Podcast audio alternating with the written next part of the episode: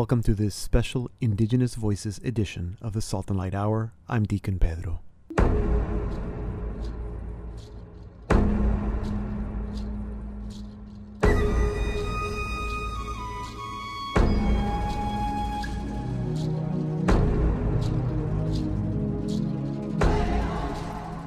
Last month, we started Indigenous Voices, a little mini series within the Salt and Light Hour to help us get to know Indigenous people, learn from their stories and legends, and learn about their culture, languages, and spirituality. This is all part of walking together with them towards true healing and reconciliation, for we are all in need of both. Last time we heard from Harvey McCue, an accomplished educator from the Georgina Island First Nation in Ontario and we also met Cassidy Caron, the president of the Métis National Council. You can listen to those conversations on our website, slmedia.org slash podcast. Today, we will speak first with Julia Kozak, an artist and dancer from the Nisga'a Nation in British Columbia, and later on, we'll speak with Alan Jameson, an elder with the Cayuga Nation in Ontario. Welcome to our second episode of this Salt and Light Hour special series, Indigenous Voices. Julia Kozak was born and raised in Vancouver and in the lower mainland of British Columbia. She is a visual artist and a powwow dancer. We spoke about growing up as an Indigenous woman, her Catholic faith, and about storytelling. We also spoke about the missing and murdered Indigenous women and girls movement and about the meaning of true reconciliation.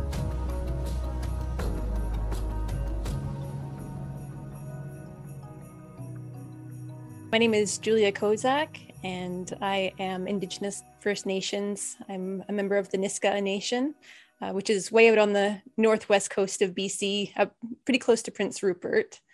And um, so it's settled right in the Nass Valley, is uh, the exact location. And uh, yeah, I'm a uh, devoted Catholic. I've been involved with uh, Catholic ministry for for several several years now. Um, both of my husband Adam and I have been involved with with the Catholic Church for for many years and uh, in different aspects of ministry. Uh, a lot of sacramental preparation, youth ministry work, and uh, yeah, cate- catechesis, and yeah, it's been wonderful.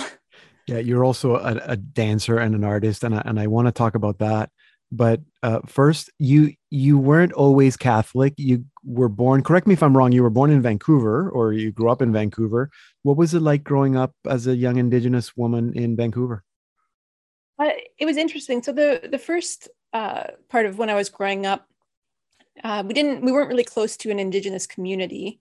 Um, we had maybe a couple of indigenous friends but we weren't we weren't very close to an indigenous community um, when we moved to more into the lower mainland uh, into abbotsford we did connect with the indigenous community there there's the Stó:lō nation that we were close to right and uh, so that was really rewarding to be able to learn more about especially the, the west coast indigenous culture and uh, oftentimes I would go over to my friends' houses there, and uh, their parents actually. It's interesting. They they wouldn't necessarily tell me about different traditions and history and stories, but they would show me.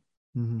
So they would they would show me carvings, or they would tell us stories, or they would share their food with us, and it would be traditional bannock and chili and rice and, and things like right. that. So I, I learned just through example, mm-hmm. um, and listening to the music that they would play, and and seeing different things that they were involved in, in the yeah. community so yeah, um, it was um, beautiful the sense the sense i get from um, indigenous people i know not just here in canada but even in the states and other places is that it's very the culture is very family oriented so so was there do you come from a big family when you moved to abbotsford is that because you were moving closer to family lots of aunties and cousins or what was that like Oh, well, I actually have a lot of uh, family across the country.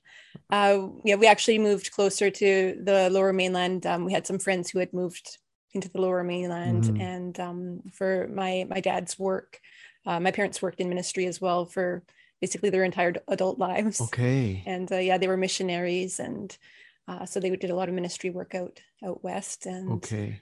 Yeah, so we moved a bit closer when they moved the head office to the lower mainland. I understand. Okay, so you because you're a Catholic convert, but you grew up as a Christian? Yes, yeah, I grew up with a evangelical background. Okay. So Yeah. was it your experience then growing up that there was a healthy relationship between the church and the indigenous community? There was, yes. Uh, I didn't feel any friction between the Christian um, churches or like the churches that we went to and uh, the indigenous community. A lot of the people from the indigenous communities that we knew went to church as well. Um, Not necessarily the same church. There's a lot of churches in the town that, Mm-hmm. Yes, that I, I, actually, in, yeah, I do know Abbotsford, and there are a lot of churches. That's true. yeah so uh, i didn't i didn't feel that there was any friction um, Mhm. at all Do i you didn't know? hear anything Do you know how many generations back your family was Christian? More or less, Wow. maybe. Several i i couldn't put a number on it but uh, Yeah. i know yeah my my parents and my grandparents uh, and uh, yes i believe even my great grandparents Right. were were christian to an, one extent or another And being in that part of the country, would any of your relatives have had residential school experiences? it's very like, likely that they did. Um, I don't have a story specifically, but knowing, especially up in the, the Prince Rupert area, Mhm. um, yeah, up in the Nass Valley, uh, they would have been taken to residential schools. There were a couple of them that were nearby, and um, even they probably would have been taken as far as Kamloops. hmm Yeah, and for people that are, are maybe are listening who are not familiar, so Prince Rupert, we always think it might be northern BC, but it's actually not. It's about halfway up British Columbia on the on the coast, right? Um, Yes. um, um, you ended up. I mean, you're an artist now. W- were you always an artist? Where where when did that start happening for you? And the dancing as well. I mean, I include that as art as well. Oh, sure. Yeah, I've I've always been a dancer. I've always been an artist. Um, ever since I was even a toddler, coloring, drawing, painting. Um, I started actually dancing. My parents enrolled me in um, ballet class when I was two years old. So I've been a dancer basically since I could walk. And um, yeah, it was more, well, I, I don't want to say recently, but uh, I started going to powwows and uh, exploring more about my in- Indigenous heritage and going deeper in that, um, in particular, the Northwest Coast traditions. Mhm. And uh, yeah, if, quite a well, not quite a few years ago, but um, maybe 10 years ago or so, getting more involved. And uh, so that really has led me to exploring the symbolism between um, the art and the stories and the mythology, uh, particular in particular the Northwest Coast art, Mhm. and uh, seeing how the lines form, um, trying to tell stories with the art and the paintings that I that I do, um, what colors to use because everything holds symbolism Yeah, and imagine. meaning. Yeah. Was there uh, something? yeah, and I've sorry to interrupt was was there something that happened or, or something that changed for you 10 years or so ago that made you want to go deeper into those traditions I think uh, getting involved with the indigenous communities around here in the, in the area uh, spurred me on to to learning more and just realizing how I didn't have that kind of education as much Mhm. uh, in school. A lot of things they didn't they didn't know about, so they wouldn't really teach it very much. And anytime that I was able to have exposure to learning more about Indigenous culture and tradition from across Canada, I would just soak it in, and uh, yeah, just realized how much I didn't know about even my own culture and my own Northwest culture, Yeah. and wanting to delve in deeper to that, and that even led me to. Uh, yeah, powwow dancing. And when I started to get even more into powwow dancing, uh, I built my own regalia. So I, I drew things out and I sketched to design my own crest. And I got the fabrics and materials and I stitched everything together by hand. And so I built my button blanket and yeah, wear it proudly at uh, at the powwows. And Right. especially out here, it stands out quite a bit. You don't have a lot of West Coast dancers out here. yeah it, um i think people that are here and here meaning in in ontario Yes. are familiar with powwows is that uh, maybe some people don't know what a powwow is so maybe you can tell us what a powwow is and also i'm curious is it as as as uh, present powwows in the West Coast traditions? Uh, so okay, so a powwow is a, a, gathering of of people of of nations. They come together to share song and stories and to dance and to feast together and just yeah gather and celebrate and celebrate our our culture and our nations. And traditionally, uh, out west, we didn't have powwow. We had something called potlatch. Mm-hmm. And so that was when different nations would maybe even paddle down the coast in their canoes and come together. And they would feast together and gather in large longhouses and uh, share songs and stories okay. and, yeah. and trade together. And yeah. Yeah. Yeah. Okay. I have heard of potlatches. I didn't realize that it was a similar idea in terms of groups of people coming together to celebrate together. Um, mm-hmm. did you did you feel growing up i mean i guess because you were involved in a community that that that was indigenous um, or that there were indigenous people as part of the community did you feel did you feel indigenous did you feel like uh, that is something that that you were and that or was it something that wasn't even something that you were even thinking about as a young woman at first, I, I didn't. It was more when I encountered other people from that community mm-hmm. um, where I started to have more of an awareness about um, certain differences and and actually it's it's interesting other people would point things out to me um, one of the librarians at our elementary school asked my mom because um, she wasn't quite sure she said oh like you know, is, is Julia indigenous? And and my mom oh, said, wow. yeah, she is. And she said, why, like, why did you ask? And so the librarian had said, um, all of the other kids were crowding up at the desk and th- thrusting their books and wanting to be first. And Julia was just standing there at the back, holding her books, waiting for everyone to be done, just quiet and patient. She said, usually that's, you know, that quiet calm is kind of what you see. so that might be blood memory or you know, generation hand down. good, good quality that we all should have. Um, you're part of the Nisga'a Nation. Um, what can you tell us about? So, because you mentioned the Stó:lō Nation, so those are two different nations. But are there similarities? Are there relationships? Uh, what can you tell us about Nisga'a? Uh, yeah, so Nisga'a is up, uh, as I mentioned, on the north on the northwest. Uh. Stó:lō mm-hmm. and Salish would be uh, on the coast and the lower mainland, a bit mm-hmm. further to the south.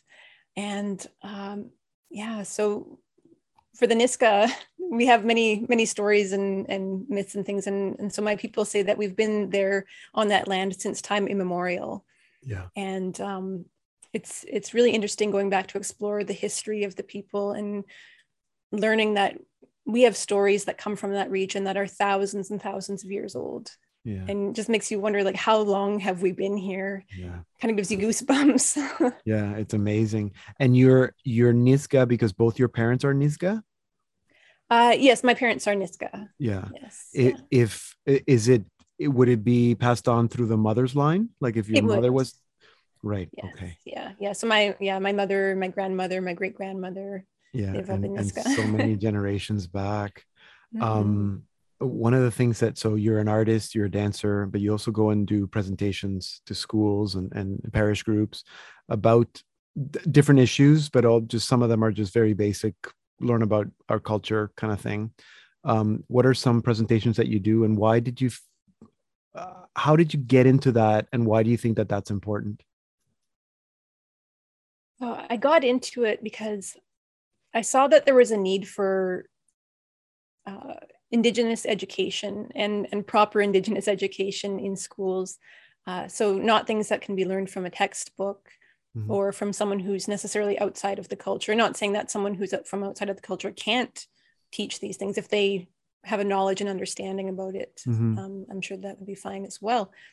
And um, but just having an indigenous voice to be able to go into schools and churches and community groups and to be able to share from an indigenous perspective uh, uh, what things maybe have been mistaught right. misrepresented um, yeah and to to speak true and speak from the heart. And uh, yeah so some of the things that i, I present on uh, it ranges from younger grades from kindergarten and all the way up to university and yeah. and and further. Um, so it ranges from let's say like elementary school and high school, I talk about uh, traditional Indigenous games. Mm-hmm. And in this, in the game sections, I, in particular, I, I focus in on why it's important to be honest and truthful when you're playing, to play fair. Um, cheating doesn't get anyone anywhere, and it's going to make people not want to play games with you. Uh, the importance of the physical strength. Um, what we say is that it's important for everyone in the community to be strong, for the community to be strong. Mm-hmm. So, for having someone who's ill or weak, it's not going to help the rest of the community. So, you help to build that person up, and and you can do that by playing games and not making it just tough work. You can have fun while you're getting fit and getting in shape. Uh, I talk about artwork and the symbolism of the colors, the shapes, the um, characters, the animals that we put into them. And uh, that kind of ties in as well with uh, mythology and storytelling. Mm-hmm. Uh, in the Nisga'a culture, we have what we call adaawak, which are, are traditional stories. And we actually consider these to be uh, like physical property almost. So this is like an heirloom that you can pass down from generation to generation.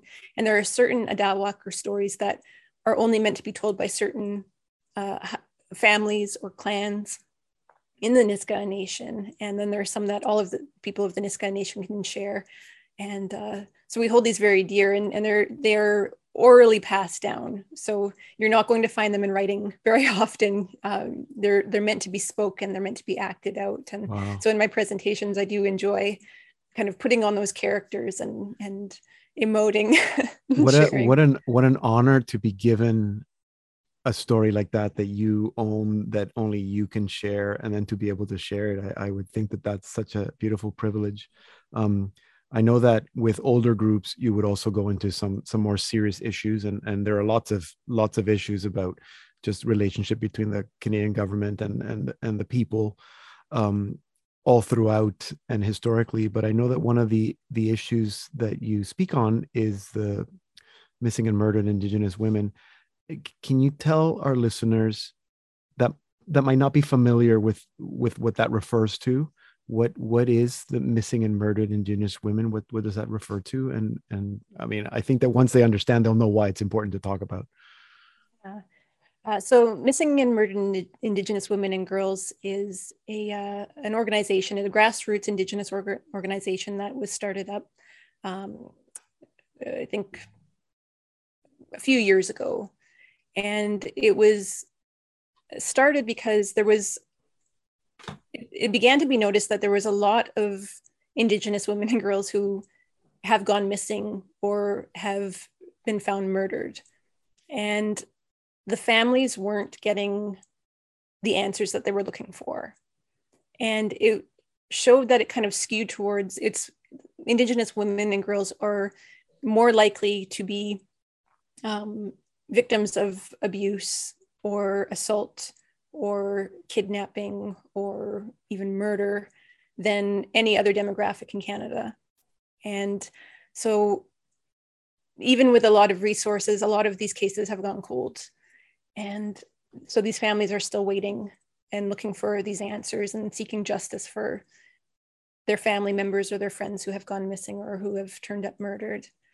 And so, yeah, so Missing and Murdered Indigenous Women and Girls uh, was this organization that was started by some of these families, and they they started to gather information and stories, and the numbers swiftly jumped from the hundreds, and I believe into the thousands of stories from family members who just said, I know someone who went missing. I know right. someone who has been killed. And um, so, yeah, they started up this organization to raise awareness, to raise support, and try to get it known and, and just say, what's going on? what's going mm-hmm. on here? What's what is this? And and why has I don't want to say no, why has nothing been done about it because there has been things done about it. I know that yeah. people are, are seeking justice for, for things, but what more can we do to mm-hmm. help to help this and prevent this from from happening? And uh, so that is one of the things that I speak on. And um, so part of my story actually about why I, I more recently, I guess in the past five years or so, got more involved in, in speaking out about uh, missing and murdered Indigenous women and girls is um, when I was eight years old, I was walking home from school one day and we lived in a safe enough neighborhood. We knew about stranger danger. You don't take rides from strangers. You also don't take rides from your friends' parents, even if they said, you know, your mom told me it's okay. You don't get in a car with anyone else or anything. And uh, so, yeah, this one day I was walking home from school and uh, a man in a blue van pulled up on the sidewalk beside me.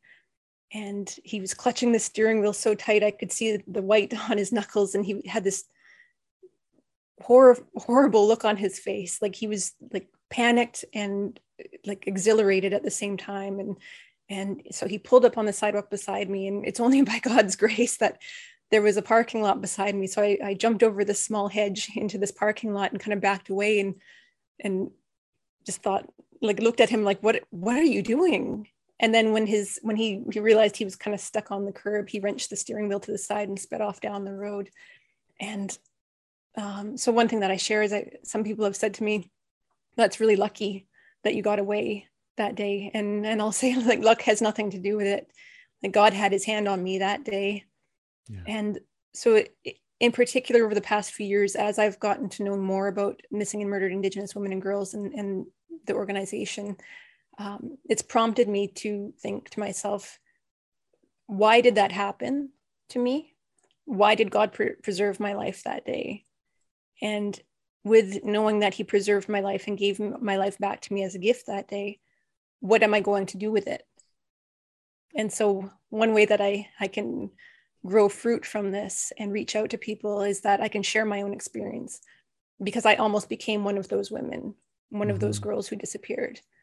Mm-hmm. And so I can share and I can say if if if people need a faith, you know, need a voice to speak up for it, here I am and so if i can raise any kind of awareness for that any kind mm. of compassion from people about it any any way to make them feel like yeah something needs to be done then that's that's my role right and hopefully after after today when people have heard your story then they also can become um, shares of that of that story that truth as as we raise awareness there's a lot of talk about the residential school um, system, uh, but that was just one issue.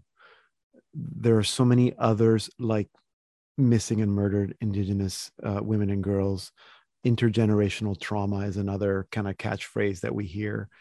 Um, I kind of I wanted I want to ask you a little bit about the Holy Father and the Catholic Church because he might be coming to Canada to offer an apology kind of very specifically about the residential schools, but maybe there's more there. But but before that, what are your thoughts about reconciliation and and how we need to move towards reconciliation? So I guess there's two questions. What do you what do you think is needed for reconciliation to truly happen to to to achieve healing? And then how can the church or how is the church and maybe even in the in the figure of the holy father uh, how does the church need to be part of that well, I, I did want to say first i think uh, being very precise in in our language here. Um, one thing that i i think well it's it's very important to be able to listen to the hurts of other people. Um, and when they're hurt and they're wounded to be able to just sit and listen and not go against that because sometimes we just need to be silent and just listen to what what's going on. Mm-hmm. um, i often will say when i encounter people who who say how can you be part of a church that does something like this? Um, I, I kind of as gently as i can say this wasn't how it was supposed to be. You know we as a church this was not our lord's image. This is not what he had in mind. Um, we as people have done sinful things and you know like all of all of humanity all of people are, are have done wrong things um, so it's it's people who made sinful choices to do things mm-hmm. and that's what needs reconciliation um, the god has his church and that is beautiful and and is perfect but we as people who make up the church are flawed. So that's what we every day we struggle with, right? Um, but uh, so that aside, uh, thank you for adding that because I think that's important to keep that in mind as we move towards reconciliation. But yeah, tell us tell us what you think is needed for re- true reconciliation to other than that to for true reconciliation to happen. So yeah, starting with the the delegation to Rome, I think is a wonderful first step. Um, being welcomed to to Vatican City to be able to meet with the Holy Father um, is this one side of, of this door opening and being able to sit and communicate with each other um, so that each person has a chance to speak and to feel that they are being heard. And for the church to be able to as i said sit in, in silence and listen first of all and just kind of take it in and absorb and just and just hear what has been going on and the feelings and the emotions that have that have come up and um, hear ideas about how to move forward mm-hmm. and um, i think the um, holy father coming to canada is kind of the other side of, of that door walking through the walking through the door and um, being being welcomed into canada and on our traditional lands to come and meet and to to reach out that that hand of of compassion and say what can we do? Like how can we move forward from this? And and what is what is it going to take to, to heal? And uh, i think if i could use this as an example i, I think with in speaking about indigenous issues and the, the things that have been hurtful in the past um, and things that we still struggle with it's almost like for so many years th- these hurts occurred and and caused wounds. And it's like there was a bandage that was put over top of that wound but the wound was so deep that like you know just putting a bandage on isn't going to help it. And so every once in a while we might think okay, well, we'll just lift up that bandage a little bit and see what's going on and just hope it heals without looking at it. But, you know, when you cover up a wound that deep, it doesn't heal on its own. In, in fact, it festers. And so I think with, with the Indian residential schools and, and the uncovering of these graves um, was a ripping off of a bigger part of that bandage. And I think now, especially because it came from Indigenous communities who were using that ground penetrating radar, it's not going to be so easy to put that bandage back over top again right. and and ignore it. It's kind of like no we need this in the light. We need to be able to look at it as ugly as it is. We need to know what happened. And that's a piece of the puzzle about how we can move forward from this mm-hmm, and yeah. how to move forward to reconciliation together. Uh, sometimes when if we hurt someone or if we feel if we feel hurt sometimes that hurt doesn't go away so easily. And sometimes we if we've hurt someone I'll, I'll, use that as an example. We might have to go up to that person and, and apologize a few times.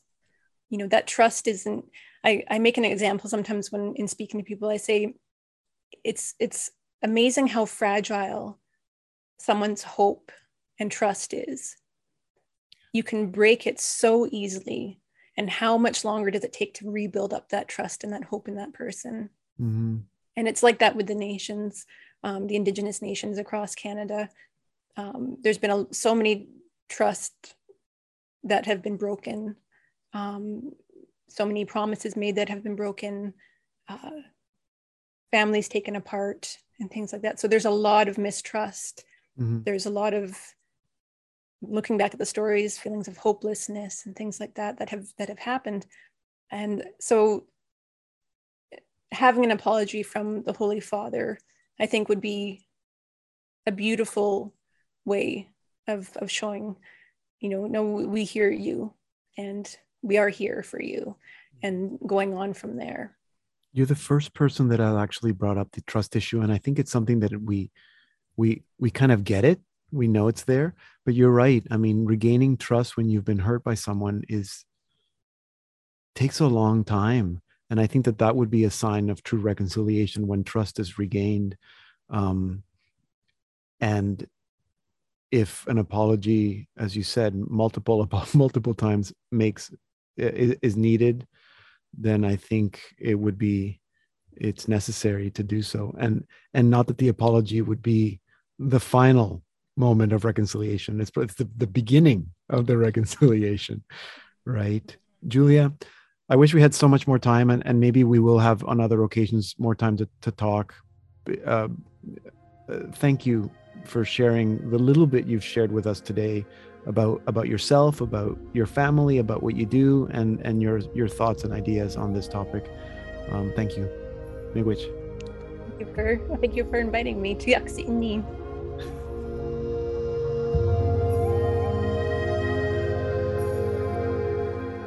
Speaking with Julia reminded me that there were Indigenous Christians for over 200 years before Canada was even a country.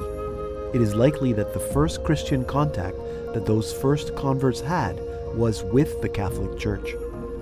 Julia also very clearly explained why multiple apologies are sometimes necessary and helped me see that when trust has been broken, it has to be regained. And that is perhaps a good sign that we're on the road to reconciliation.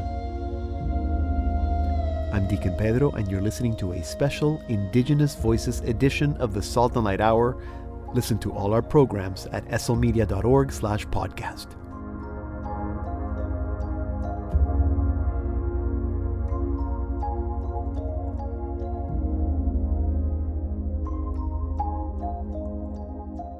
Alan Jameson is a faith keeper from the Wolf Clan of the Cayuga people, which is one of the six nations in southwestern Ontario. He is president of the Fort Erie Friendship Center, whose mission is to promote Indigenous culture and ways of life.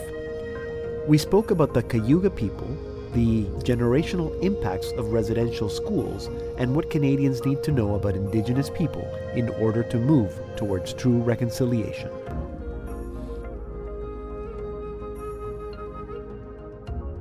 My name is Alan Jameson, and my native name is Sagonegoyosta. I'm of the Cayuga people and currently residing in Fort Erie, Ontario, where I'm the uh, president of the board for the uh, Fort Erie Native Friendship Center and also on the uh, consulting elder for the Indigenous Diabetes Health Circle.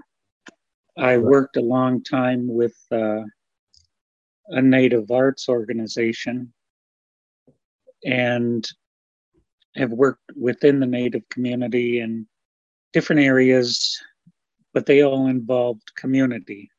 Uh, was one of the first directors of uh, a Native men's residence in Toronto uh, which is still functioning and you know which really was the first one of its kind to open across canada. So you know i try and try and assist the community wherever i can and you know uh, all the issues are very close to my heart. Um, i did have uh, my grandmother attend residential school uh, my brothers did, and so I know the uh, the impacts of it. Uh, we call them generational impacts uh, because uh, my grandmother was uh, not a loving person because she grew up without any love, and you know, so that got passed down to her children, and then her children you know, to the grandchildren. So, you know, it's a it's a long time to uh, to realize, you know, what what took place and right. you know, and to start uh, getting our communities back together and yeah, and um, healing and you know, it's uh, it's and a lot of work. It, it is, and you are one of those people that I think uh, have been able to maybe not necessarily come to terms but at least bring help bring the circle around and and and and help your community heal. And i and i'm curious alan to know a little bit about what it was like for you growing up because i know you didn't i mean you didn't start as a community activist helping the community. So was did you grow up here in ontario? Were you born in, in ontario? Yeah i i grew up uh, with my grandmother uh, and extended family, and that was uh, in the Brantford, Ontario area, and actually was uh, was baptized and was uh, uh, part of the Catholic Church in my er, very early years. So, you know, I attended the uh, Catholic public schools and you know, it wasn't until maybe about I was about nine or ten uh, that I started realizing there were there were different uh, different things going on in the world, and that was because my grandmother was involved with uh, the rights of our people, and by that I mean uh, fishing, uh, hunting, land claims. And so she would always have leadership uh, meeting at her house uh, where she had uh, several documents.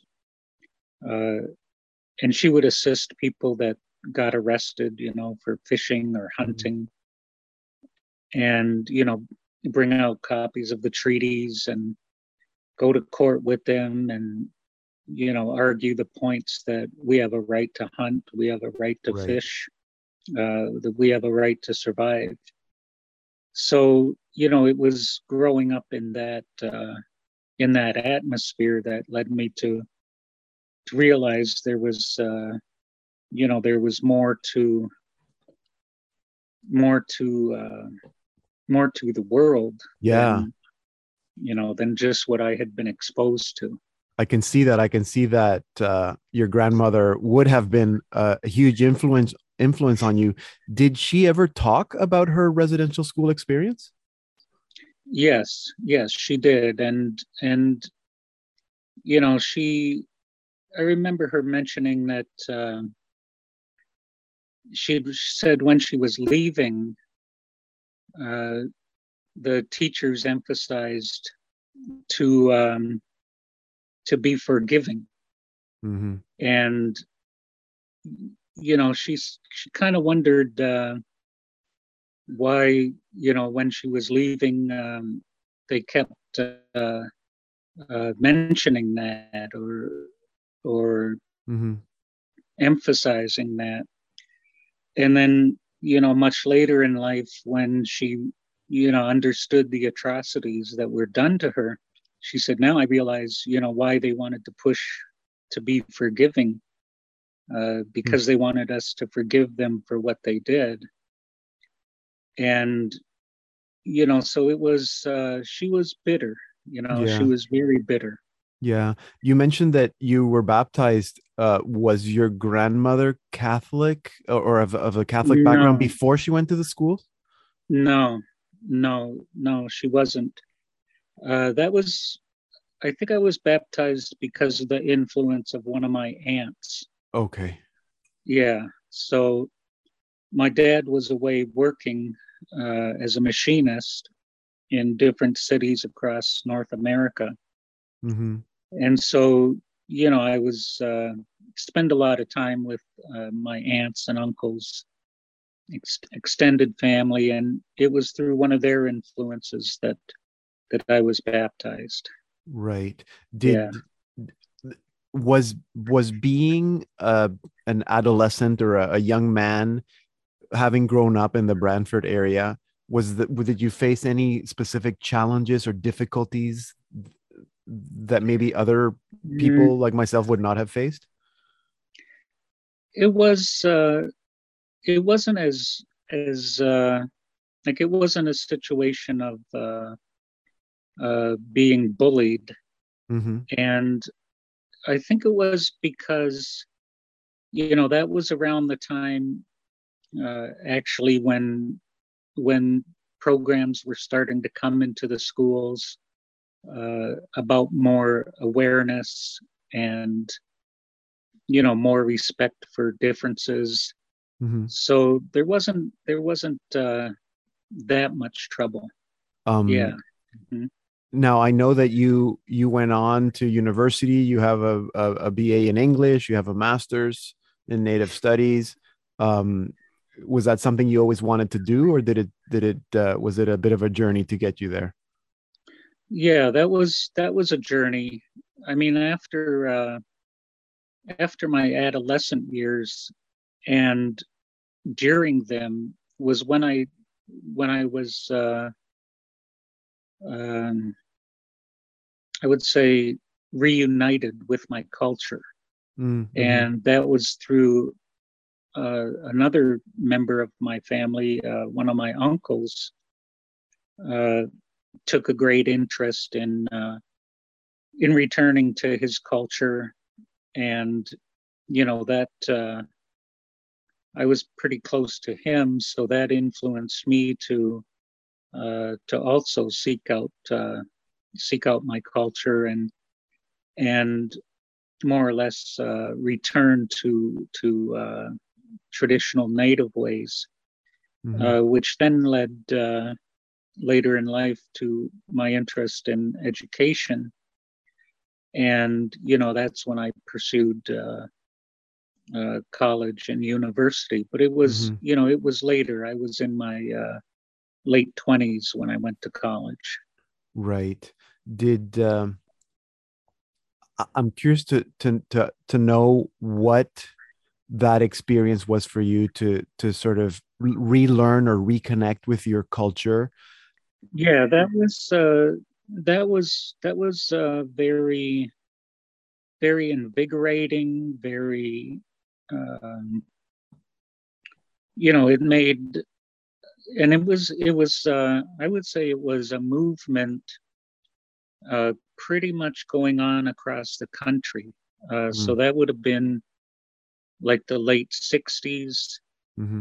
and you know so it was uh it was very uh very invigorating and you know it made me proud and and you know very uh very glad to see that there had been people uh, who maintained uh, our ways mm-hmm. you know our language our ceremonies uh, because really you know that side of uh, activity my grandmother was not involved with no you know she was involved with the the legal aspects mm-hmm. uh, but not so much the uh, ceremonial but had so you it was uh, it was very heartwarming to see that you know that our our people had had actually uh, kept kept our culture Mm-hmm.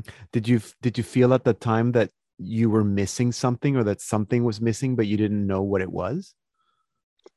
I don't know that I really felt that, but um, you know, I'm, I was just very glad that that things turned out the way they did, uh, because later, later in life, uh, my family, uh, including my father, uh, we had a meeting with the United Church.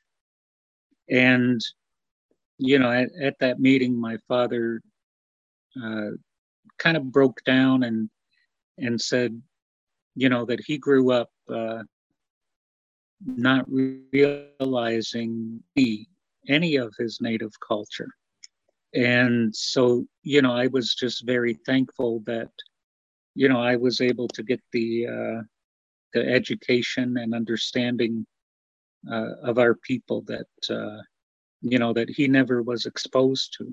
Mm-hmm. You because you, you know because really the emphasis at that time you know was really to try and you know try and extinguish you know those aspects of native life so you know he was heavily you know influenced by that and and you know really you know didn't even uh, didn't even have an inkling you know mm-hmm. of uh, of native culture you know kind of till you know till i uh, i was expressing the interest and and then he got involved and and i think he realized you know that he had missed you know missed a big part of uh, part of his culture all, most of his life. Mm-hmm. Um, you you said that you're a member of the Cayuga Nation, can you tell our listeners who maybe have never heard about that particular nation a little bit about hmm. who who they are? Yeah, the uh, Cayuga are uh, are part of what's called the uh, Six Nations Confederacy, and that being the Mohawk, Oneida, Onondaga, Cayuga, Seneca, and Tuscarora. And originally, our homeland was near uh, Ithaca, New York, or where, where Cornell University is. Uh, Cayuga Lake, that's our, our original territory. And when we lost that, we settled with uh, uh, mostly the Mohawk people uh, in the Brantford area through what's uh, called the Haldimand Tract, which mm-hmm. was uh, an area of land uh, granted to us six miles on each side of the Grand River. And so sometimes, you know, if you hear of the land disputes uh, mm-hmm. happening around Caledonia or or places, you know, it's because they're within that boundary of the six miles on either side of the Grand River.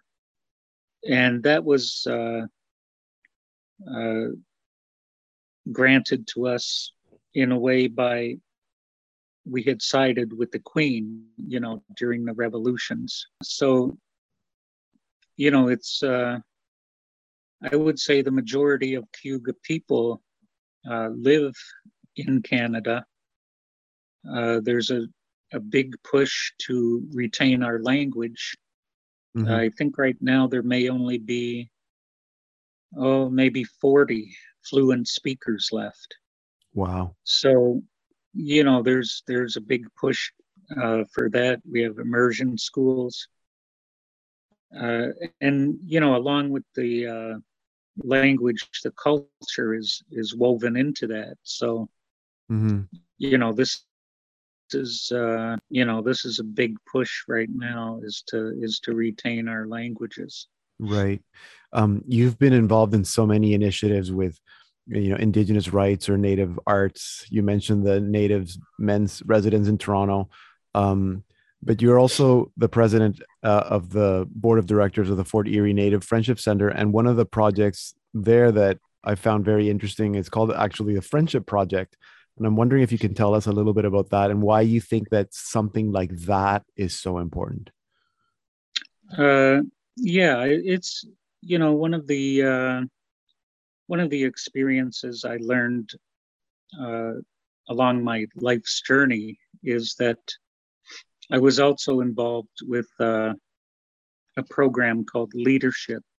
Mm-hmm. Uh, it was called Leadership Buffalo, and that brought together diverse people from the community, you know, medical doctors, business leaders, uh, philanthropists, and you know, it, it it made me realize that once you got to know people, you know, one on one on a more personal level, uh, it opened up lines of communication and so that's what this you know project is is uh, is an attempt to establish friendships and you know have uh, have lines of communication open so that uh, so that when need be you know we can we can work together on on uh, a lot of the issues that are affecting us if if i asked you if i asked you what is the one i know this is an impossible question to answer but what is the one thing that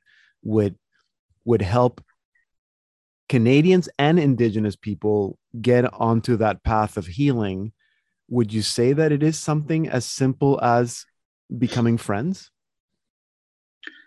Uh, well, that's a part of it. Yeah. I mean, that is a part of it, you know, to, uh, you know, because a lot of times you don't get to sit down with, uh, you know, the head of a corporation or, right you know the you know the uh, head of a hospital or something you know and and you know once you once you do get to sit at the same table you know you you realize that there uh, there may not be as many differences as people think Yeah. You know, because we're all, you know, we're all trying to uh, strive and, you know, and get what's uh, get what's good for our families and and work in those areas. Mm-hmm. If you were to say one thing to Canadians that that you think that they should know about Indigenous people, what would it be?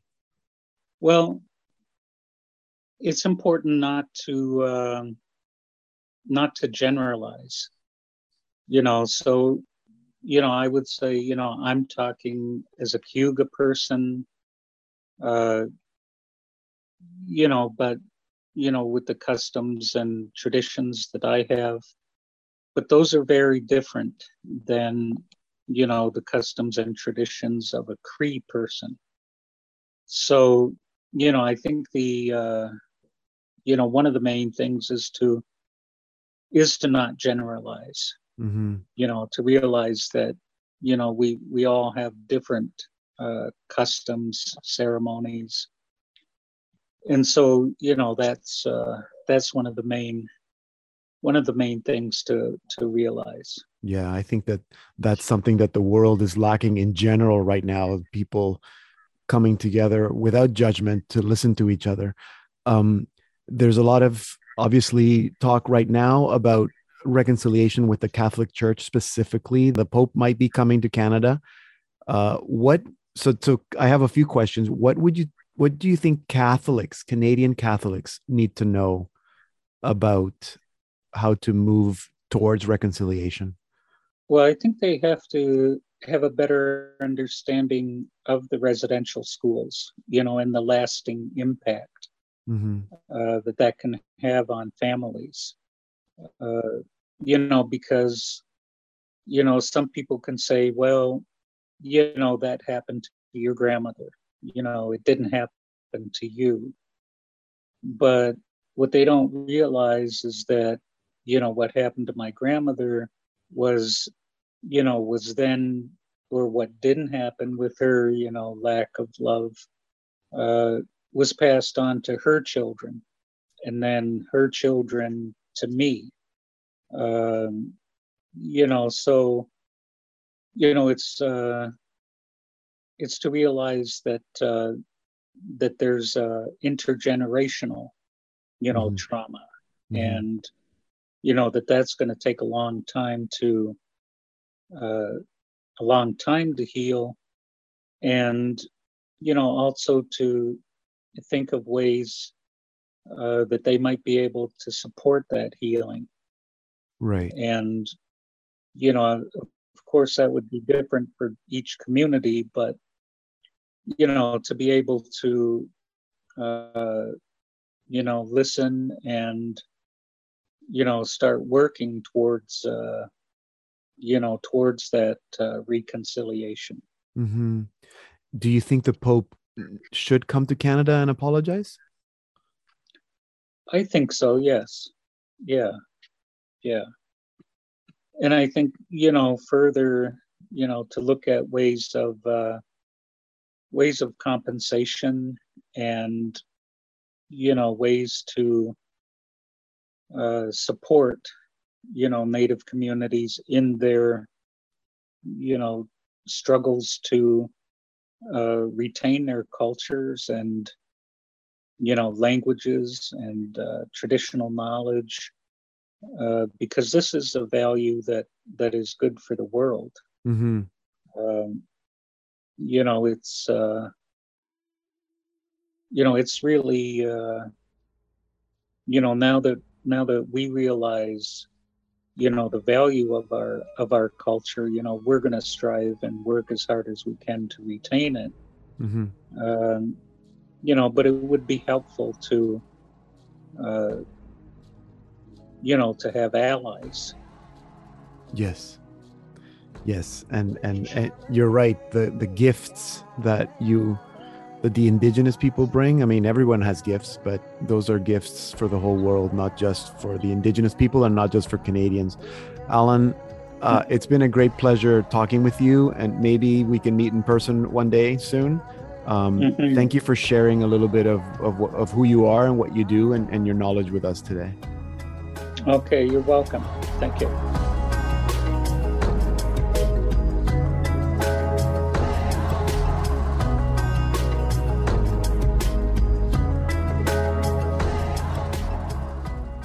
Alan Jameson made me realize that there's a whole generation of Indigenous people who grew up not considering that the fact that they were Indigenous was important.